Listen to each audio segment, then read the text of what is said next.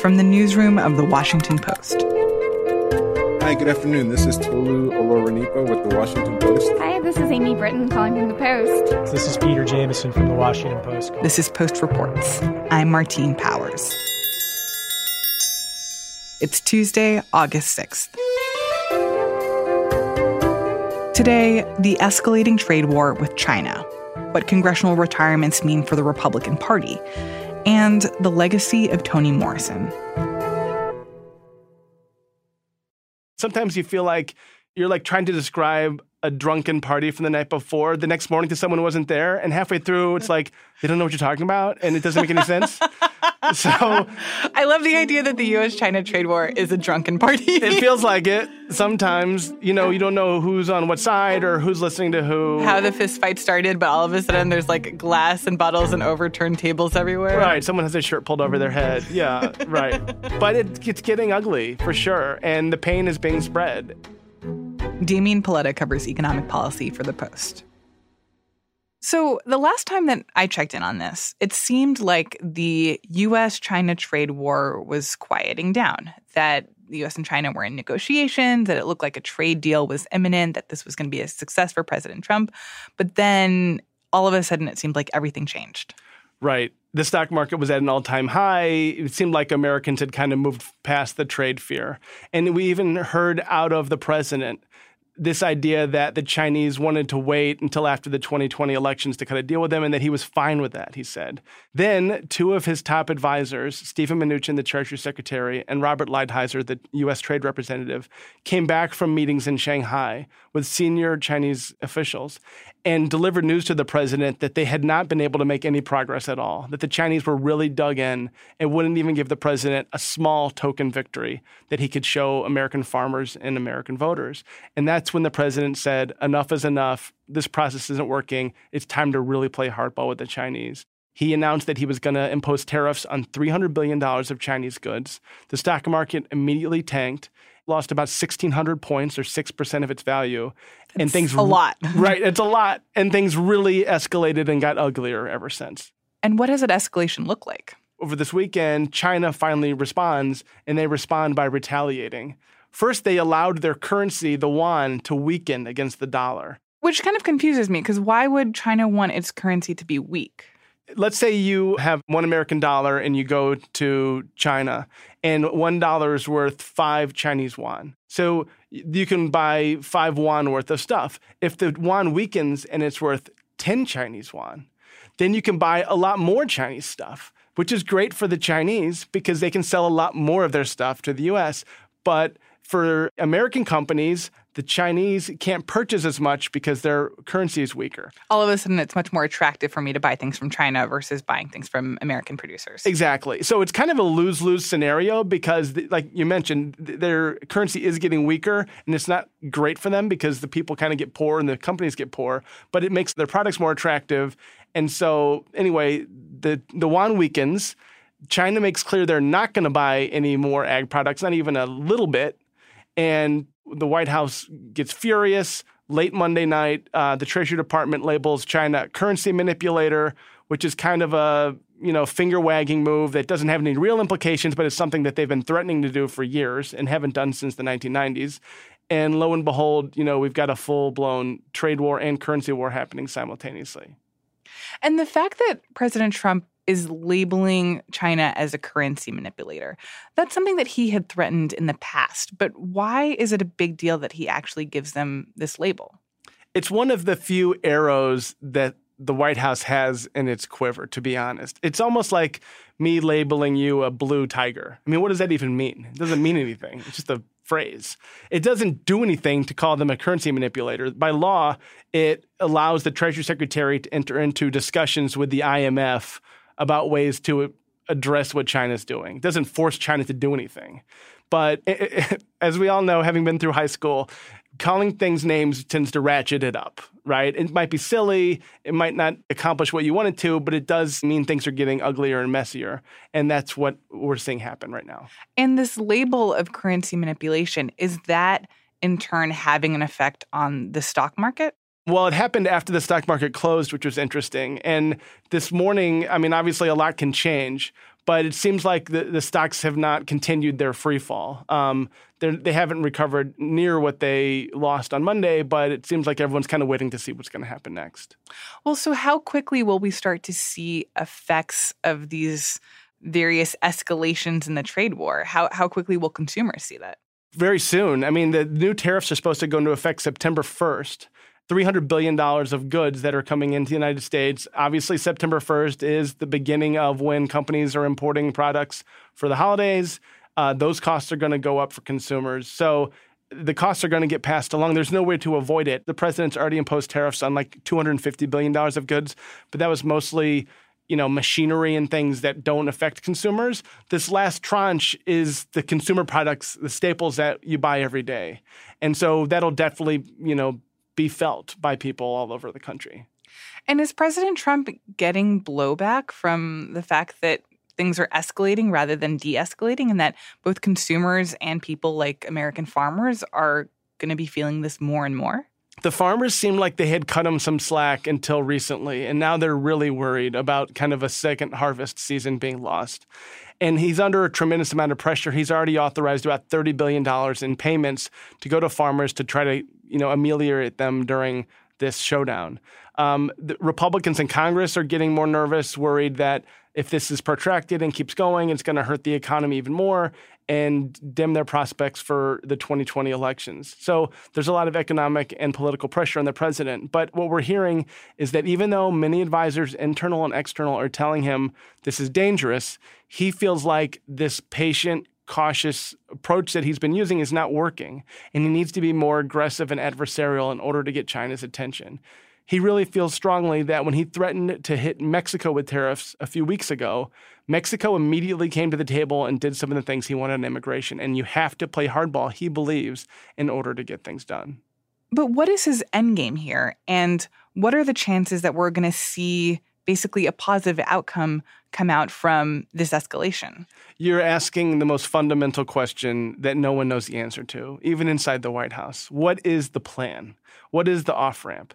How does this end for consumers and for businesses? Nobody knows. I mean, the president has made his career as a real estate developer, right? Where everything's kind of a negotiation and hardball tactics, and you end up at a price that's nowhere near your initial asking price.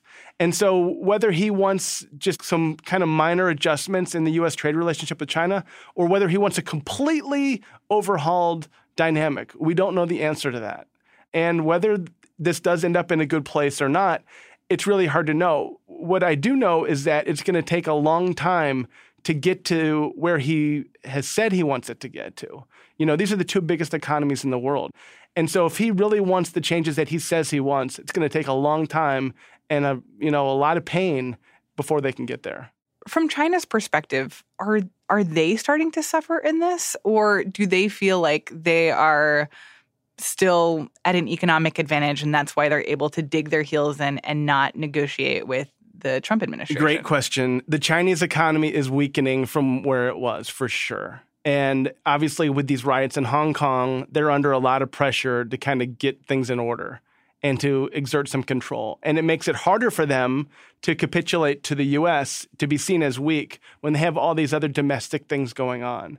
And so when you have two presidents who are kind of embattled at home trying to exert, you know, dominance over the other, it makes it harder for them to cut a deal because they both want to be seen as strong leaders. And so I think that's one of the things we're, we're seeing right now is this ratchets up two leaders trying to exert their dominance over each other and to see what the pain threshold is. I know from having covered China for, you know, quite a while that they look at these things in the arc of their history. They are not going to be dragged into some, you know, cheap concession by a president who could be gone in 15 months. They will hold out. They will wait it out. Even if it means short term pain in their economy, they will wait. And this is a president who's like very instinctive and wants things immediately. And so, how those things resolve themselves, we don't know.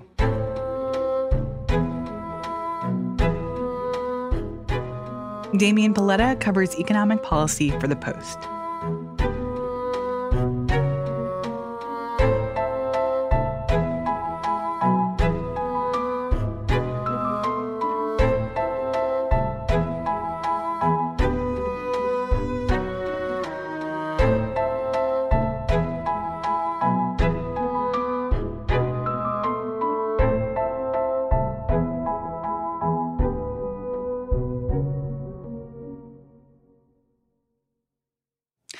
I have a question.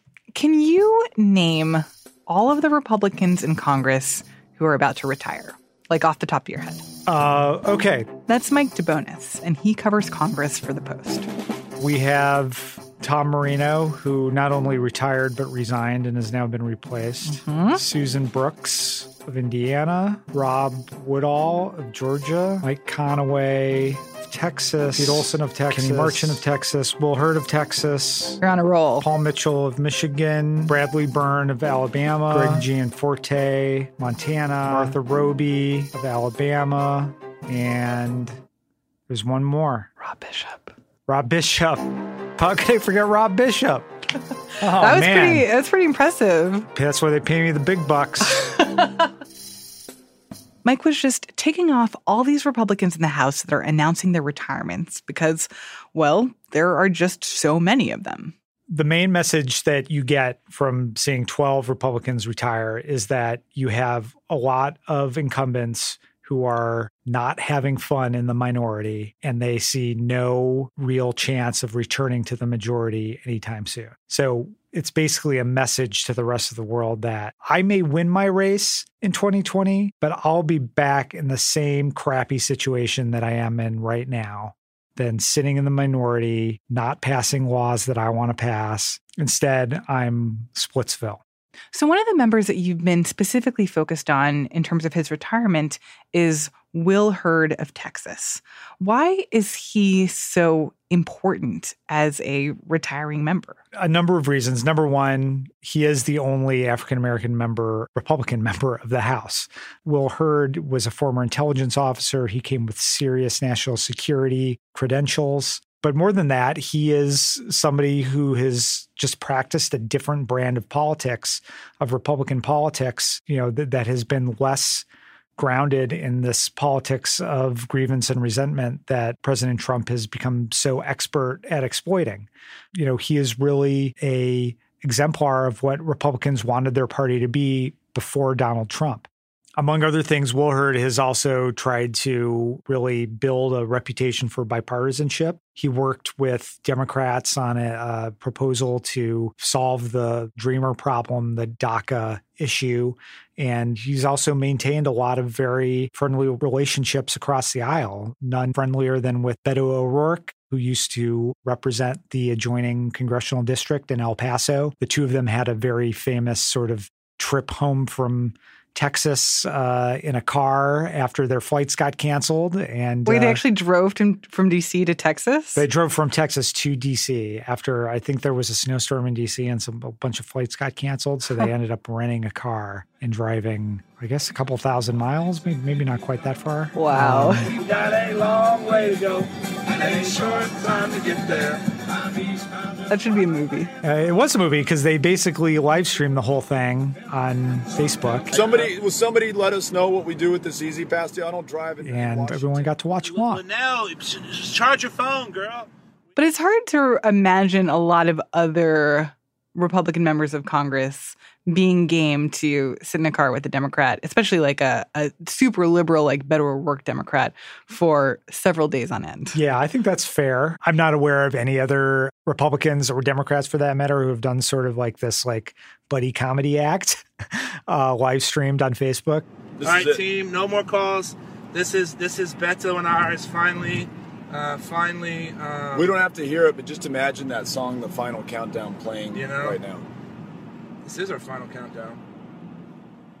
Uh, uh, okay, so uh, you know, the obvious first question to start with is uh, why did you decide to leave Congress? So, in announcing his retirement, did he say, I don't like being part of the Republican Party anymore? um, I'm leaving Congress. so I think I could help the country in a different way, and and I'm interested in, in pursuing, you know, my lifelong li- lifelong passions on technology. uh, That that He was not quite that explicit, but he he made some observations that were telling. I mean, he talked about the rhetoric that President Trump engaged in, telling the four liberal congresswomen to go back where they came from. when you tell someone, when you imply that because someone doesn't look like you is um, maybe in saying to tell them to go back to Africa or wherever, um, you're implying that they're not an American, and you're implying that they have less less worth than you. He didn't say explicitly that's not why I'm coming back, but he, he used that to sort of paint a picture of why this was no longer appealing to him. So that is not the point. Right? Those that's not where the conversation should be. The conversation should be on those things like you know um, how we continue to solve problems and move people up the economic ladder. Right? Like that's that's where the conversation should be. And is this true for many of the other members who are leaving that that they feel that they are seeing the the rhetoric and the way of doing business within the Republican Party start to shift in a way that they're uncomfortable with? Serving in Congress is, you know, th- there's a lot of high points and there's a lot of low points. And if you're a, your average Republican House member, some of the high points were when you had the majority, you could, you know, pass legislation, you could do oversight, you got invited to the White House, you could, you know, propose amendments that got included in major bills. Like you could make a difference.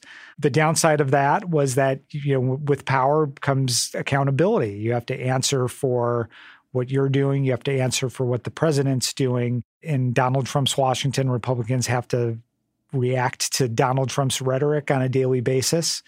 So when you still have all of that negative stuff and you have to basically be held accountable for what the president's doing, but at the same time, you don't have the power that you once had to pass legislation, do things for your community, the calculus changes. And I think for a lot of these members, it's just no longer an appealing proposition to them. So, why is it a problem for the Republican Party that all of these people are leaving?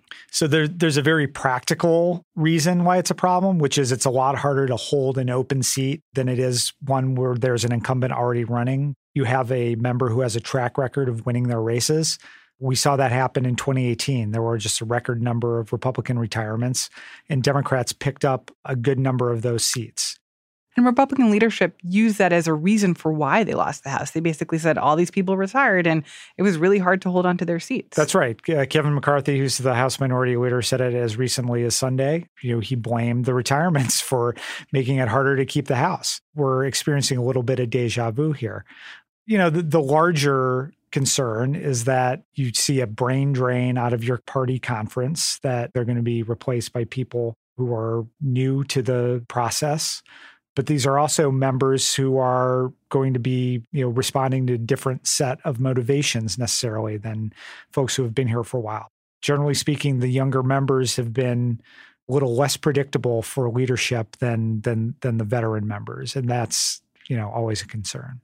It's also notable that one two three four of these people are from texas. What do you think that says to you? Democrats see Texas as being a state that's in the midst of this rapid transformation from you know what was once a largely rural state with a few urban centers to one that's being a largely suburban state that just happens to have some uh, some rural areas surrounding it.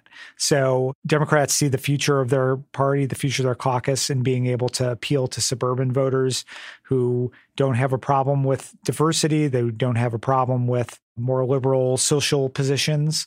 And to the extent that Texas becomes a swing state, that's uh, really hugely troubling thing for Republicans because Texas is really where the beating heart of the Republican Party has been. The Democratic Party has always had the edge in terms of the diversity of of its voters and of its members, but Republicans have always made a case that they too can be the party for black people, for Latinos. But it seems like the fact that the Republican Party in Congress has actually gotten whiter and whiter, especially over the last couple of years, that they might not be able to make that argument anymore.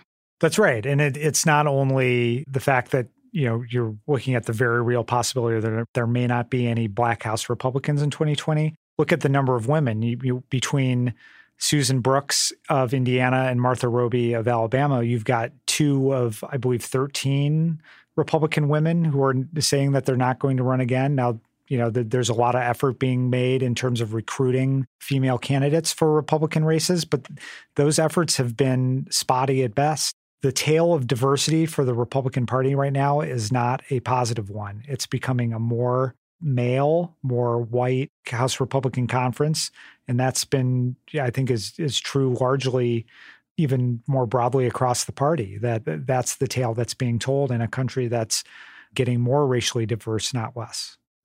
What has Republican leadership said about how they view their prospects for winning back the House in 2020 in light of all of this churn within the party? So, the hopes that Republicans have of bringing the House back rests almost solely on President Trump and his ability to motivate Republican voters to come out and vote next year. Basically, the theory of 2018 being that Democrats came out in record numbers to vote in that midterm election, while Republicans didn't quite do that. Now, the fact that President Trump is on the ballot, will that cause more Republican voters proportionally to show up next year than Democratic voters did? And that's a big open question. And I think that that's something that, you know, a lot of people are going to be spending a lot of time thinking about. It strikes me that one of the reasons why we've seen so many Republicans fall into lockstep with the president is because it's so politically expedient for them, right? That that there is not a lot to be gained by going up against Trump, and there is a lot to be lost. But it seems like now we're starting to see the beginnings of the collateral damage of that. That you are starting to lose these members that were valuable in various ways, and that there is a price to be paid for being the party of Trump. That's right. I mean, when you have a president who basically demands absolute loyalty on all things, it can be exhausting to try and walk a line that falls short of that.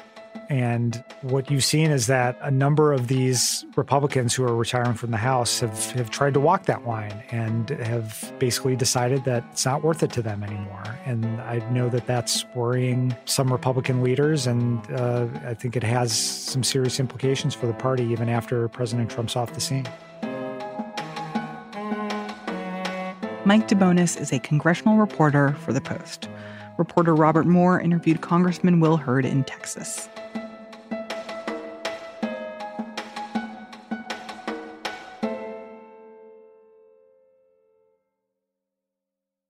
And now, one more thing. When I was in eighth grade, I discovered a book on my mom's shelf. It was called Sula. And when I read it, it completely changed the way I thought about myself and my place in the world. It was about loneliness and connection and women coming into their own and discovering the power of their own minds. And it was about being black. Toni Morrison was the author of that book and many others The Bluest Eye, Beloved, Song of Solomon. She died on Monday at the age of 88. So, in the opening essay in The Source of Self Regard, it's called Peril, and it was about the dangers of censorship and the dangers of, of when artists are silenced. And she writes that, quote, Certain kinds of trauma visited on peoples are so deep, so cruel, that unlike money, unlike vengeance, even unlike justice or fights, or the goodwill of others, only writers can translate such trauma and turn sorrow into meaning, sharpening the moral imagination. A writer's life and work are not a gift to mankind, they are its necessity. I'm Bilal Qureshi. I'm a writer and occasional contributor to the Washington Post's book world.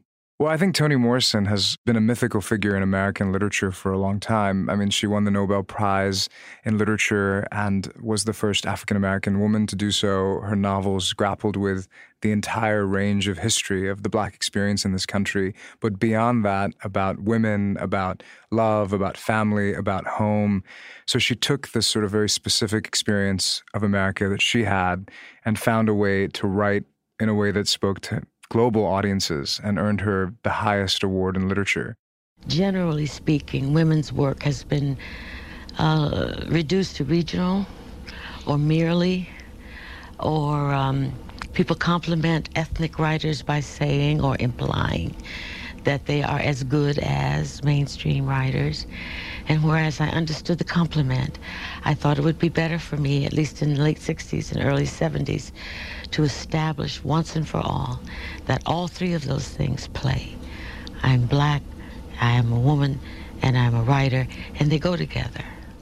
Toni Morrison gave her Nobel lecture in December 1993. We die. That may be the meaning of life. But we do language. That may be the measure of our lives. Toni Morrison also always talked about how important it is to to sort of be very critical about the language that we read, the language that we read in the media, the language that we hear in our societies, the words that people use, to be very awake to them. The systematic looting of language can be recognized by the tendency of its users to forego its nuanced, complex, midwifery properties for menace and subjugation. Oppressive language does more than represent violence. It is violence. Does more than represent the limits of knowledge. It limits knowledge.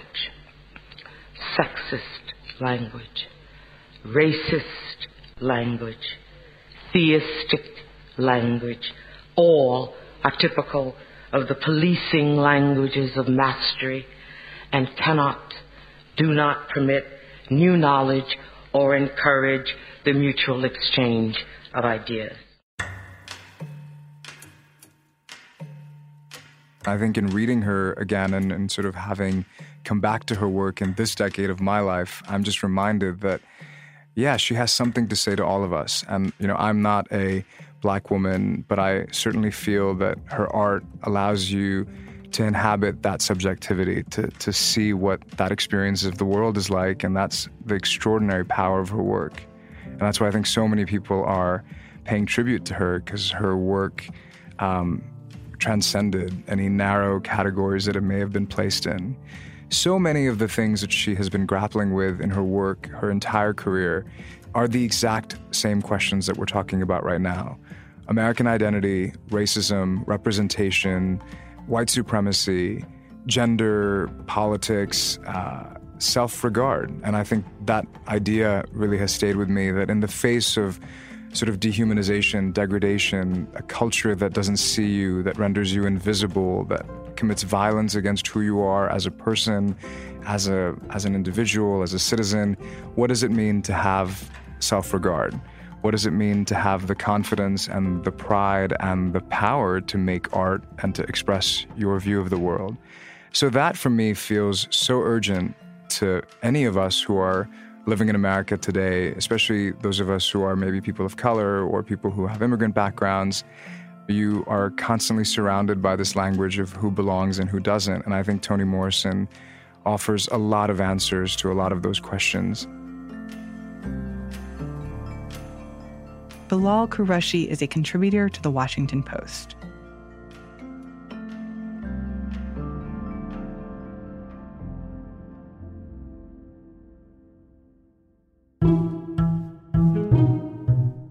That's it for today's show. Thanks for listening. And a special shout out to folks who have left reviews of our show.